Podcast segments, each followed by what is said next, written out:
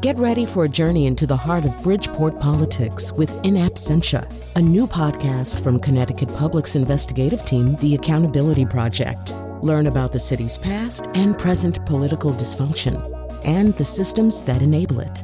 Tune in wherever you get your podcasts. Funding provided by Robert Yeager and the Tau Foundation. It's estimated that there are as many as 7,000 different known rare diseases in the world. 10 year old Sam has vanishing white matter disease. And he also loves soccer, race cars, and music, especially Niall Horan from One Direction, whom he met. They just said they had a surprise for me, and I knew it would be. I got to meet Niall Horan and meet 12 year old Sophie, a comedian, singer, and advocate for people like her who have Williams syndrome. She has some techniques for when she feels stressed out. Take a deep breath and then ask my mom for a hug to make me happy again. You'll meet both of these kids' moms too, and hear about the joy and frustration and growth that comes with having a kid with a rare disease. I'm Chion Wolf. That's next on Audacious, right after the news.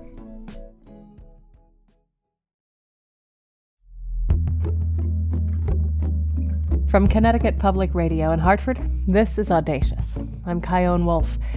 I'm not a parent, so it's tough for me to wrap my head around what it's like when you have a kid. Furthermore, I don't know what it's like when, at some point after your kid's grand arrival on the planet Earth, you discover that your child has a health condition, one that's rare.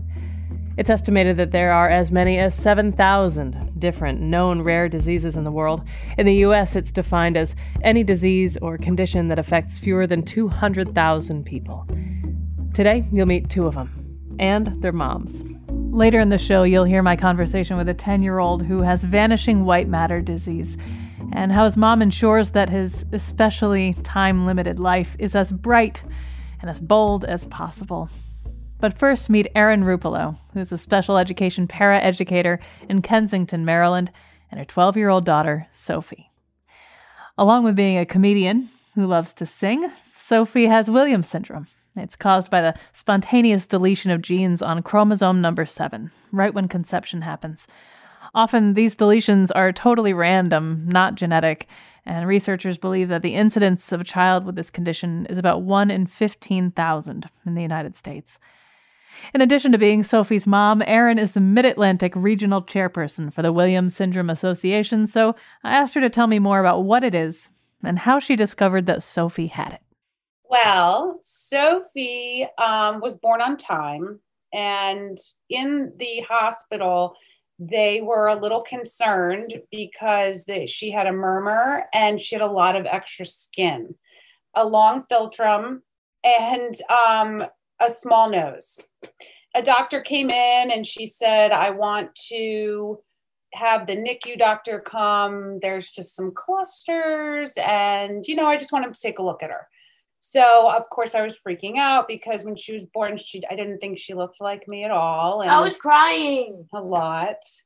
And uh, the doctor came in and he said, She's fine. Do you have anybody in your family have a long philtrum? You know, and I said, Actually, my dad does. And she, he said, What about the small nose? And I said, No, nobody in my family has a small nose. Um, and he said, you know, let's, you know, we've got her, we're the doctor saw, he thinks there's some heart flow. They did an echo. He said, um, he'll talk to you and, you know, just go to your pediatrician in a couple days because my on-call pediatrician didn't go to my hospital that I was delivering at. It, well, I didn't even know the doctor that was concerned, and so I went to my pediatrician a couple days later. She was like, "Don't worry about it. She's fine." You know, in two weeks to the cardiologist just to check up on her flow. He said that the hole in her heart had closed the flow was still a little bit there, making noises. He was a little concerned, but he said she should grow out of it by eight months. He sent us on our way. Um, Sophie was very easy until she turned two weeks old and gained all her weight back and decided she was never going to sleep. And she was miserable and we couldn't put her down. And i was constantly calling the doctor and concerned and i was that crazy mom and everything's fine and then she turned three months and she wasn't smiling. And that's when my son was smiling at a month. And of course, you read all those what your baby should do, what to expect at certain ages. Or what she doesn't know how to do. So um, at three months, I was in the doctor's office. She had ear infection, she had stomach issues. I mean, we just didn't sleep at all, constantly holding her and at three months, the doctor finally said, Do you really think there's something wrong with her? And I said, Yes. And she I said, She's not babbling, she's not smiling. And she said, Okay, you can go make an appointment with Kennedy Krieger Institute, see if they say anything. But I know you're gonna come back at her six month appointment and she's gonna be giggling. And you know, I said, Okay. So I went, and the doctor there thought she looked normal, which whatever that means, um, except that she was low tone. Low tone? What's that mean? Her head was still real bobbly. She wasn't firming up like she should have been at that age. She should have already been holding her head up, and she wasn't. And I wasn't even looking, I didn't even notice that. So I we, I we just now? did tons of tests, tons and tons and tons and tons of tests. Kennedy Krieger wrote up all the tests. My pediatrician's the one that submitted all the tests. So she was the one that was calling and saying, okay, well, it's negative for this and it's negative for that. And then she called me and she said, can you and Brian come into the office at lunch? And I knew that she was going to tell me something. My dad, myself, and my husband met us, you know, all at the doctor's office. And that's when she told us she had Williams syndrome. And that's when I ah. Googled it and was like, what do you mean she didn't look like she had anything? She looks just like a, a child with Williams syndrome. So you are the Mid Atlantic Regional Chair for the Williams Syndrome Association. So you've got some authority on this. What do we know for sure about Williams syndrome? It is a deletion on chromosomes, a micro deletion on chromosome 7. We know that the elastin gene is always missing when you have a child with Williams with diagnosed with Williams syndrome. The elastin gene is the gene where a lot of helps a lot of your muscles stretch. So that's why a lot of children with Williams syndrome have heart um, narrowing, narrowing blood vessels wherever those vessels are, kidneys, all those areas can cause concerns. Your GI tract, they're finding lots of different areas that are affected. What are some telltale, consistent symptoms or appearances of Williams syndrome? Uh, typically, kids with Williams syndrome have small button noses, you know, the long part between the nose and the mouth. They have big, wide smiles. Sophie, smile.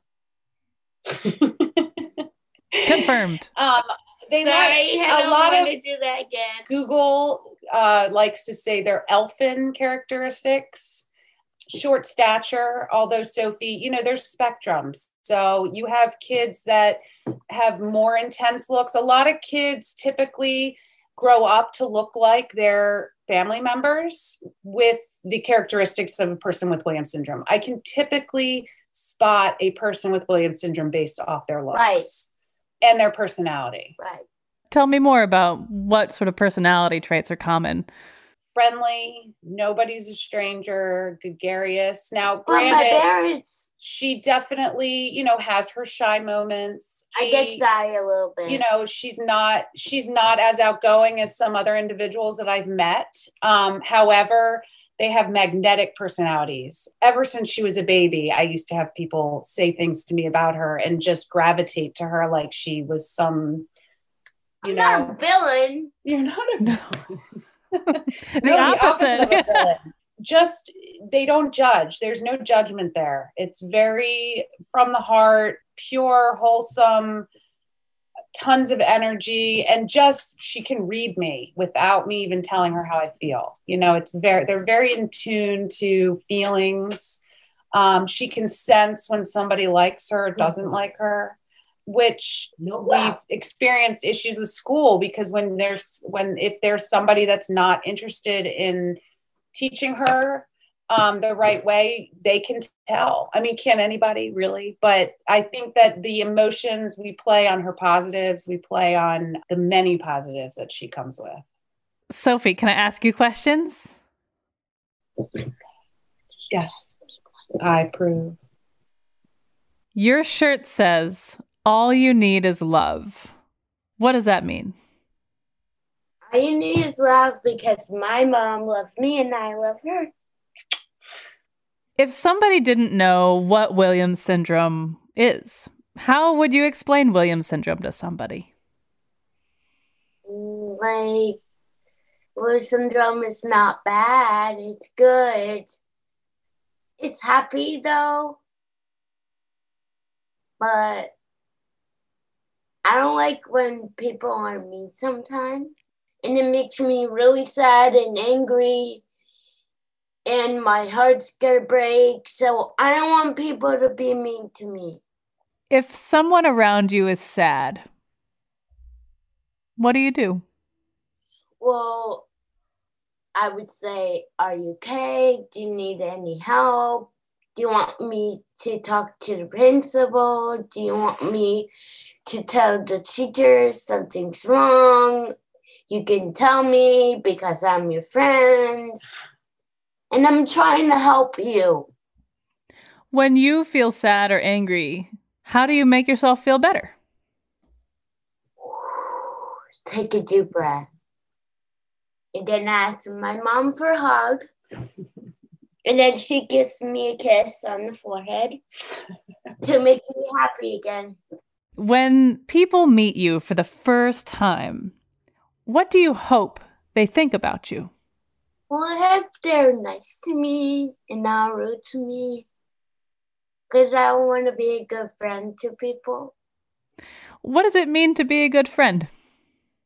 Like when you say, Hi, my name is Sophie. I'm new.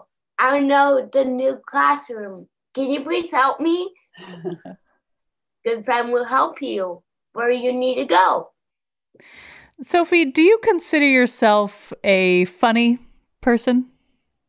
Well, sometimes when I do jokes, it makes me laugh. Can you tell me some jokes? Can you do your knock knock for her? Knock knock. Who's there? Moo. Moo who? Moo. That's good. what kind of things make you laugh besides jokes? Like sometimes I like to laugh really hard. It makes my cheek red. But what makes you laugh? Or like when someone says boo, I laugh. Mommy, try it. Boo. she made me laugh too. I hear that people who have Williams syndrome like music a lot. Is that true for you? Do you like music? I love music a lot. Like really much. Yeah, what kind of music do you like? I like Trolls music. I like Wait, what kind of music? The Trolls movie soundtrack. Oh. It makes me want to dance and sing. Is there a song in your head right now? If you were Elsa, what would you do?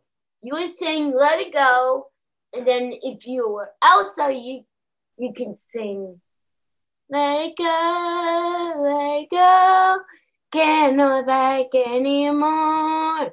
Let go, let go, turn away slam the door.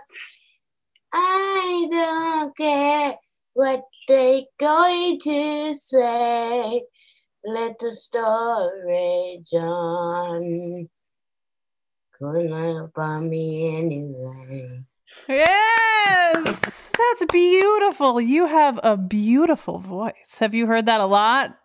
Thank you, mommy. You're welcome. I'm not the one that just complimented you. Thank you. you. Sometimes when my voice come out, it makes me want to sing even louder. have you ever met somebody else who has Williams syndrome? Edie's my best friend, and she lives in Texas. And I would like to live with her yeah. one day. Oh, really? Yes. breaking news, Erin. Yeah. that is breaking news. If you were in charge of the whole world, President Sophie, Empress Sophie, and you could let everybody know about Williams syndrome, what would you say about Williams syndrome? I would rule the world. You would rule the world, but what would you say about Williams syndrome? Williams syndrome is not bad. It's good. Go, Suds! Get him! okay, okay, Erin. What does Sophie do that makes you smile? Everything. Her spirit is just really infectious. Mom, that is the sweetest thing. How do you wish people approach you when they notice that Sophie has some special needs? I welcome questions, welcoming her. You know, she pretty much does That's the work. it. I'm done with you. Sit down. No, I'm done. Okay, I know you do, but you need to wait five minutes. It's okay if she has to go. I don't want to go. All right, go. Bye, Sophie. Thank you. Yes. So I would just, yeah, I mean, I think that it's just Sophie does that work. So it's not as much as me approaching them or them approaching me, it's more Sophie approaching them. And just to embrace it and to let her in your world because when you do, you change so much. She changes so much. I've seen, you know, we have therapy appointments and we go into, we haven't since COVID, but we would go into waiting rooms and she will introduce herself and you see some kids who are taken back by it and you see their parents embrace it. And then you see some who are taken back by it and you see parents who don't embrace it.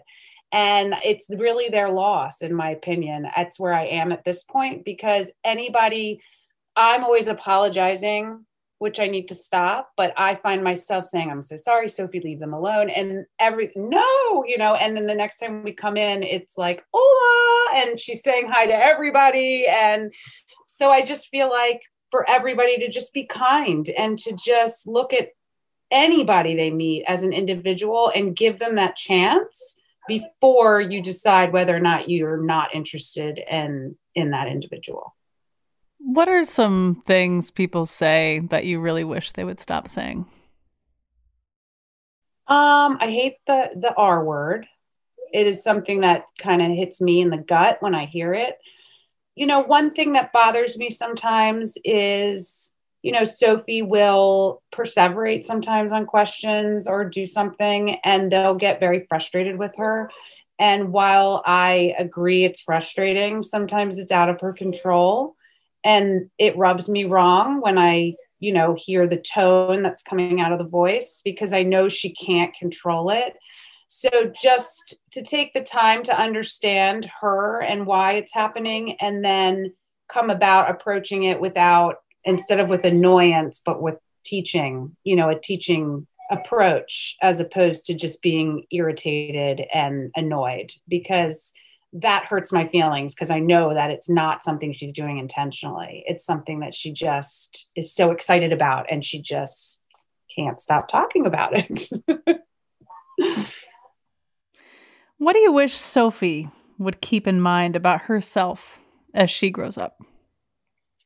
I just hope that she continues to be confident, to not care what other people think. You know, I'll see her try to introduce herself to someone, and I've seen how she's matured over the years where she'll say, It's okay. I'm not going to hurt you. I just want to be your friend. And she really advocates for herself. And to see her do that, it's like, I don't even need to get involved because she does the teaching to the other person. So, you know, she doesn't climb into the hole and hide. She's just totally herself. And I just hope she continues to be her own individual and not worry about what sometimes the societal norms say as far as interacting with individuals. It sounds a lot like she's a good influence on you. Yes. She has changed me a lot. I have always been a planner and have that type A personality, and I still like to have things planned, but she's kind of let me just let things happen and fall into place and take one day at a time. Um, I also professionally, I'm a special ed paraeducator. I look kind of through my experiences with her and what's worked best to approach my kiddos that I work with in in my school. And um, I've I've learned through her. I see how she learns, and now and I know it's not just the way she learns. I think it's the way a lot of our kids learn, and by developing relationships and really showing those kids how much I care about them, then they want to work for me. And I feel like she taught me that. So um, I've taken a lot of my parenting through her and applied it into my professional world. Well, I've asked pretty much everything I planned on asking. Is there anything that I missed that you want to make sure you say? No, I just thank you for shedding light on these rare conditions because all individuals are unique. And I feel like we miss out on, you know, so much by not educating ourselves and getting out there to open our worlds to other people. So thank you.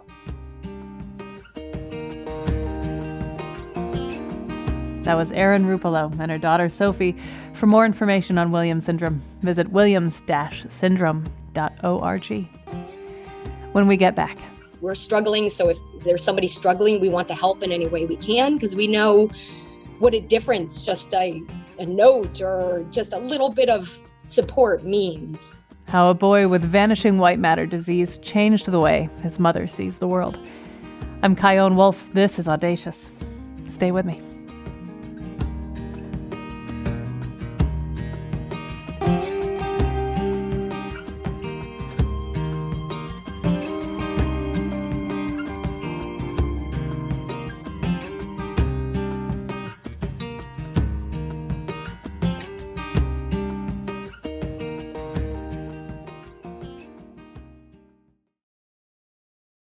This is Audacious. I'm Chion Wolf. Today we're meeting two children who have rare diseases and their moms. Allison Buck of Greenwich, Connecticut, didn't know about vanishing white matter disease till her son Sam, who was two years old at the time, took a flying leap off of a bed. But let's back up to that day back in 2013 and find out what he was like before and after his crash landing and exactly what this rare disease is he was normal as far as we knew. He um, he was born healthy weight and he was always very clumsy when he was little. So when he was learning to walk, he used to fall over all the time. But we never really kind of thought anything of it. And then when he was two, we were living in the UK at the time. My husband is English and the kids are all dual citizens. And so we were living in the UK at the time and he literally just launched himself off our bed. Why? Still have no idea, but he did. He was a two year old. He landed on the floor on carpet where there were like two layers of carpet and he was unresponsive which was uh, i mean he's our third so we're not paranoid parents you know? It was kind of like but this was weird. So he was completely unresponsive for what felt like forever but probably was only 30 seconds. And then he came to and he started screaming and he seemed okay. He kind of calmed down and he seemed fine and so we and then we stood him up and he collapsed in a heap and we're like, okay, well, this isn't. And we kept trying to stand him up and he couldn't stand. We took him to the hospital and they didn't run any tests. They just kind of looked at him and said, oh, it's probably a hip sprain. Go home, see if it gets better. And it did get better. He did start walking again, but it was never right. You know, he would cross his legs and he would trip over all the time. So we kept taking him back to the doctor, being like, something's wrong, something's wrong, something's wrong. And finally, we got them to refer us to a pediatrician um, and they did an x-ray and they did a cat scan. And the second they did a cat scan they called us in and then on easter sunday they called us and said you need to we were supposed to go away that week because it's a holiday in the uk and and they said you need to cancel your plans and you need to be back in the hospital in london um, to do an mri and a lumbar puncture. So so they did the MRI, and then within a few days, we went into the office and she sat us down and said, He has this incredibly rare disease called vanishing white matter disease. They've only ever seen one other case in London. And she said, you know, it's progressive. There's like 200 cases worldwide and it's terminal. Basically, go home and make him comfortable, and there's nothing you can do. What was the first thing you thought when you got that diagnosis? Honestly, it was a blur. I remember sitting in the office. I remember she offered us a cup of tea, and I think I said, like, I'm gonna puke if I drink it. No, I'm good. and I remember we kind of, you know, do you have any questions? And we were both like deer in headlights. Basically, we just kind of rushed out of there because we just needed to process it.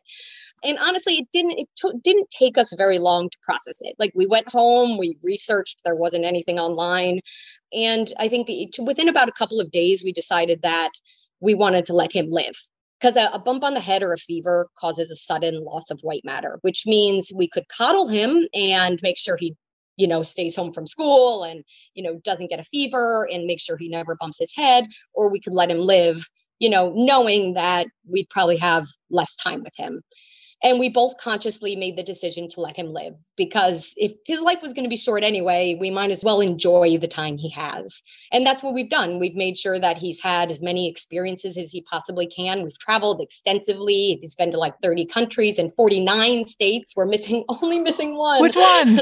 Oregon. COVID put a, bit of a, he's getting hard to travel with these days. So we kind of, our plan was to do it last summer, you know, kind of thinking it, this would be perfect timing because he's getting kind of hard to get on a plane and we will kind of be done with our states and then we'll kind of do road trips, you know, but now it's like, okay, well, maybe this summer we can kind of squeeze in Oregon. What kind of understanding does he have of vanishing white matter disease? a pretty good understanding. He knows he has a brain disease, um, and increasingly, he's very aware that his life is not going to be as long as other people's, and he's, you know, it, it worries him.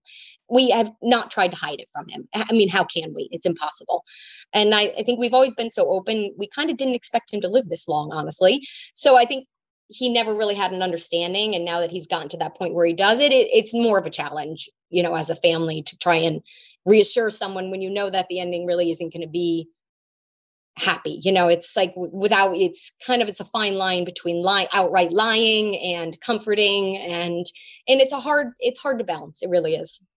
I, I don't know he may just have gotten to the point where he's just aware you know kind of aware of his own mortality and kind of understands in some ways what's happening to him. He can't not he's cognitively they remain relatively untapped which is a, a double-edged sword.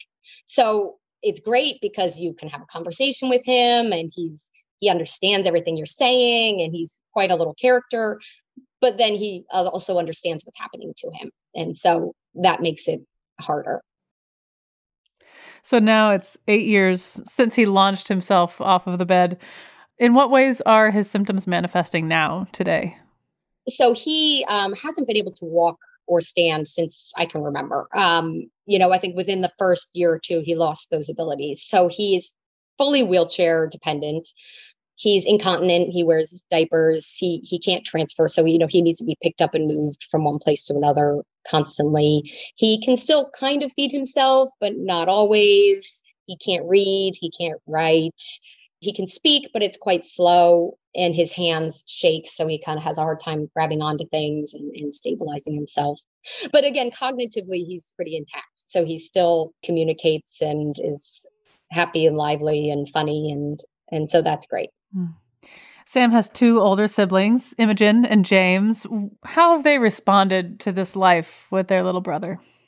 I say we we have worried how it'll affect them in the future, especially if when Sam passes away. I think him and his brother are extremely close, and, and we do it does make us a little nervous about you know what age that will be and how vulnerable they will be. But I have to say, um, I think it's just made them stronger people. Um, COVID hasn't really, you know, they they'll complain. They're like, yeah, I wish I could be at school, but they've never once asked to go to school.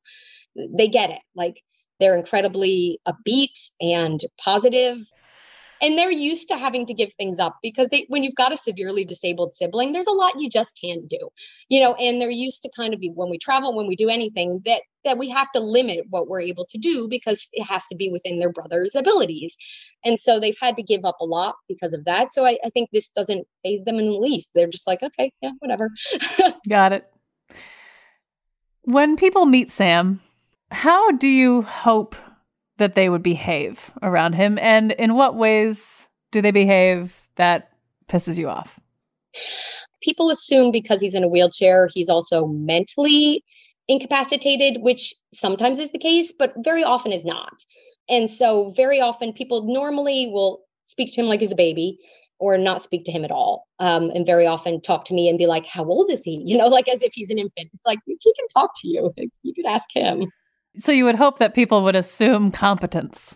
Assume cognitively that he is intact before you assume he is not just because he's in a wheelchair. And I think that's a mistake that a lot of people make. And I think that's very common with wheelchair users. They will find that people often assume just because your legs don't work, the rest of your, your brain doesn't work. You've written that being a parent of someone with this disease is a life of extremes. Will you tell me more about that? I, there's just there's no middle ground really. It's just it's extreme happiness. It's extreme sadness. And most of the time it's extreme happiness but it just feels like there's never just a oh, oh okay. Yeah. I, before sam got sick i kind of didn't realize that those things exist in parallel. Before that i was either happy or i was sad and now i'm both at the same time. I you know i have extreme joy watching him do something or but then underneath there's a level of sadness you know knowing that it's temporary or you know that we won't be able to have that forever. So i think that's kind of you know what people eh, don't understand. And i think the joys are so much higher than they used to be because the lows are so much lower than we ever could have experienced before have you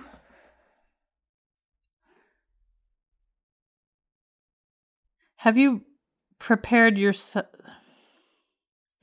have you prepared yourself in any way for life after Sam?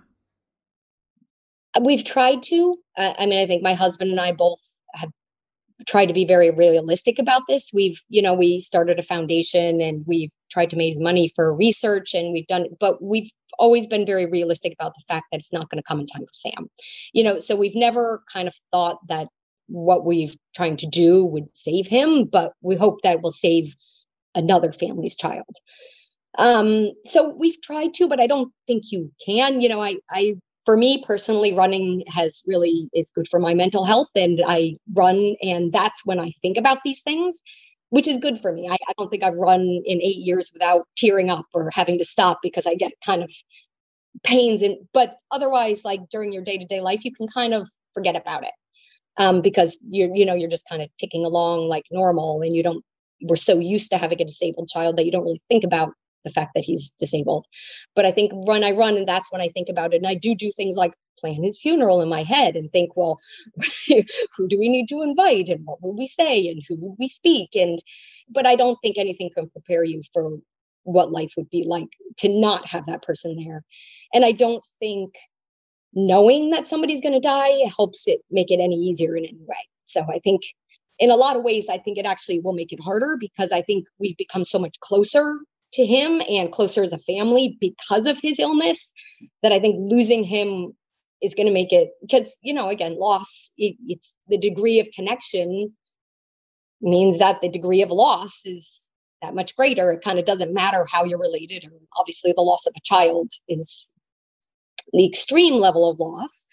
But I think as a family, we become so close and we spend so much time together that his loss will just, we can't even contemplate, honestly. You can't even what that will look like because he's such an integral part of our family. Um, and occasionally he'll go to camp for like a day or two and it's just strange. You know, it's just weird not having him there, but it still doesn't prepare us. It, you know, I don't think there's any real way to prepare. Yeah. When you look back at the kind of parent you were, the kind of person you were before Sam. How has Sam changed you? Oh, I mean, fundamentally, I, I think I'm a completely different person. Um, I've never really cared what other people think, but I think you've always kind of have this underlying, like, oh, wait, what are they doing? What are they? And now I'm like, whatever. I don't care what anybody else is doing. I just don't care. You know, I do what I do and don't worry about anybody else. like, I think it's given us a lot of freedom to be who we are and kind of cut out the fat, you know, cut out the people in our lives who aren't bringing anything to the table. I think he's made us much more empathetic. You know, we worry as much about us getting COVID as giving it to somebody else. Like, and I think it's allowed us to kind of care more about other people's difficulties, no matter what they are. And it's made us much more generous. I think, you know, like we're struggling. So if there's somebody struggling, we want to help in any way we can because we know what a difference just a, a note or just a little bit of support means. And hopefully, you know, that's something that will continue for the rest of our lives, even when he's gone. But I think, yeah, I don't, I don't think the person I am now is really even recognizable from the person I was eight or nine years ago when my kids were driving me crazy and I was trying pulling my hair out and I would bring them to any activity I could find just to have them out of my hair for an hour. And um, and that person's long gone. Now I, I secretly love COVID for forcing my 14 year old to stay home with me. that is rare. I know because she would not be home with me. if She didn't have to. so it's like, yes. when you have a child with a terminal diagnosis, I imagine, and I can only imagine, that there's also a lot of anger. Yes, at first. And you know, we'd go to like an amusement park and you'd see kids being kind of cutting in line or being obnoxious, and you think, why, why my kid? You know, and you know it's irrational. You know it's it's such a horrible thought. But you'd be like, well, why? Why my why my kid, this sweet kid, and not that kid, you know, like that kid who's pushing over, you know, like why? What was it that pulled you through that compulsion? To lean into that anger? I, I think it goes away on its own. And and I think also we've learned to focus on our own happiness. You know, like you have to learn to find the joy in the little things in the everyday, or you'll drive yourself crazy, you know, because if you focus on what you don't have, you know, you just can't focus on what you do. And I think we've had to learn to find the joy in all the little everyday moments in the playing games and the reading books and the just being together. And so i think it kind of goes away because you kind of find your own joy in the situation. And honestly i think him being terminal has kind of allowed us the freedom to find that. I think if there was a chance we'd spend all our time and energy fighting for a treatment or a, being in the hospital and in and out of treatments. And I think it's allowed us to just be and live and have experiences and be together as a family and and form all these wonderful memories. And I, I think it's actually benefited us in a lot of ways, which I think people will find impossible to believe. But I think we've actually been able to be happier as a family because he's has a terminal diagnosis and I think that in I'd say the anger still will rear its head when you see something, you know, like again, you'll see somebody doing something to their kid and just be like, oh, like why, why? or people complaining. And I think, uh, you know, I've had to get offline a lot during this pandemic because the amount of whining over stuff that should not be whined about. and it's like, it makes my blood boil. But I, I think, again, I'm able to kind of take a step back more than I would have before and be like, why am I doing this? I'm just not going to get online. I don't need to see it. And then it won't make me angry. Let me just focus on my little bubble. what do you wish you knew that day back in 2013 that you know now? I thought the rest of Sam's life would be miserable. I think I wish I knew how much happiness we would find in the situation. I that felt impossible at the time and I feel like with any newly diagnosed parent, they would find the same. They would find it'll feel almost impossible to find joy in your life again. But actually, you know, it's you'll find even more joy than you had before. And then that's what we found that like we were able to find even more joy in our life, in our everyday life. You know, it's we've loved the last nine months. It's been great just being together. And it's like we haven't done much of anything besides watch TV and play games, but we're together. And I mean, that's what, you know, I wish I knew that I would be able to find so much joy in the little things in life and and so much happiness because we are truly happy and probably happier than most of the families that we know just just because we know how much worse it can get. And i think that gives you a lot of perspective that's very valuable. Well i've asked you everything i planned on asking but i want to make sure we cover everything. Is there is there anything i haven't asked you that you want to talk about or say? No, I think that's pretty much kind of covered what our life looks like. Thank you. You're welcome. Thank you for telling our story. but if you'd like to meet him, I can bring you downstairs. Yes, please. I have got to meet Sam.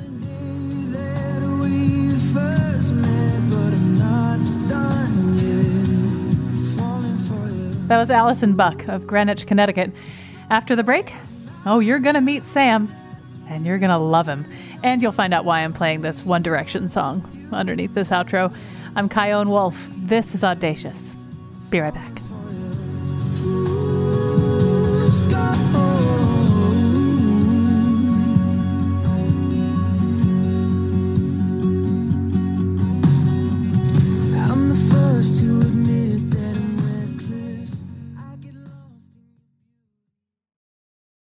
This is Audacious.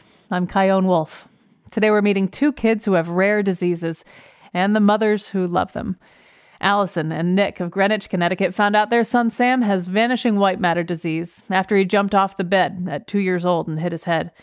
It turns out that some head injuries and some infections, among a few other things, can reveal and exacerbate the symptoms of this genetic neurological condition.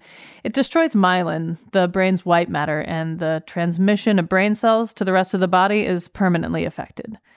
Sam is 10 years old now, and he relies on a wheelchair, needs help eating and getting around.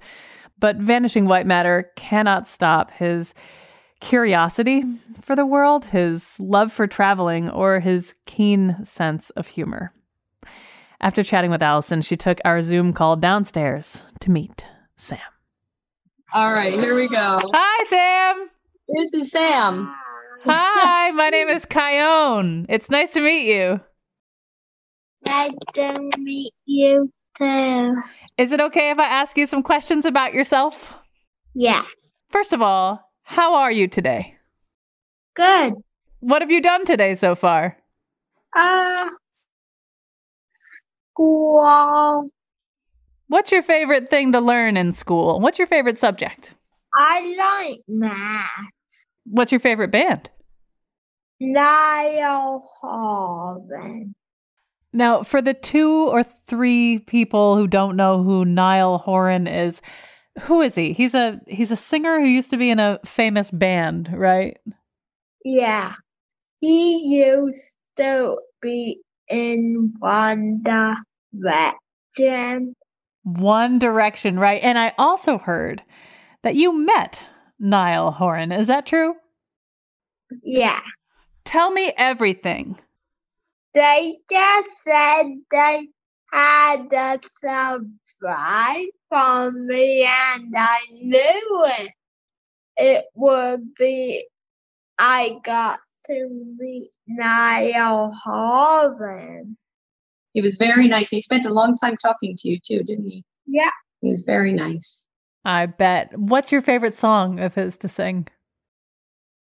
My favorite song from One Direction is Fool's Gold. Fool's Gold. How how does it go? Fool's Gold. Yeah, we met. Yeah, you met. Da, da, da, da. We met. Nice, Sam. Hey, I also heard that you love Halloween. What are some of the things that you've been for Halloween? I spent a bunny riding a carrot this year, and I been Sebastian Vettel. Sebastian Vettel. That's the F1 race car driver, right? Yeah, but he's actually changing cars next season because he wasn't doing good this season. Is it true also that that you met him? Yeah. He was nice and he let me sit in the car. How did it feel to sit in his race car? Right. How fast do you think you would go in that race car? Very. Uh, can we talk about Halloween some more? Yeah. So, your mom is an amazing carpenter and makes all these cool outfits for your wheelchair. So, you were saying you were a bunny and a carrot, a pirate. And I was Elvis Presley. In a in a pink Cadillac? yeah. Do you I have one more question. Do you know how lucky you are to have a mom who is so talented? Yeah. What's your favorite Halloween candy? I like Kit Kat. Oh, Kit Kats are awesome. Yeah. How does it feel when you are in your Halloween outfit and you're going down the street and people see you and they go, "Oh, wow, that's so cool." How how does it feel when people see you in your Halloween outfit? Good. But this year there wasn't many people out. I also understand that you lost a tooth recently. Yeah. Well, the world wants to know, Sam, what happened to the tooth? That tooth fairy took it. She gave you one dollar. One dollar. Do you think one dollar is a good amount? Not enough money? Too much money? I think it a good amount. That's a fair exchange. Yeah. Tooth a little. They're quite simple, yeah. My mom told me not to wiggle it, and I wiggled it anyway. then it fell out at night, and I said, Mom, my tooth fell out. How did it feel to see your tooth in your hand instead of in your mouth? Hmm. Good. Because you knew the tooth fairy was going to come. Yeah. I also heard that you love soccer or football. What's your favorite team? Chelsea. Ah, Chelsea from London. So, what is it about Chelsea? Why are you so committed to that team? It used to actually be a big joke because my dad likes Liverpool. So it used to be a joke. But now I really like Chelsea. Does Chelsea win more often than they lose?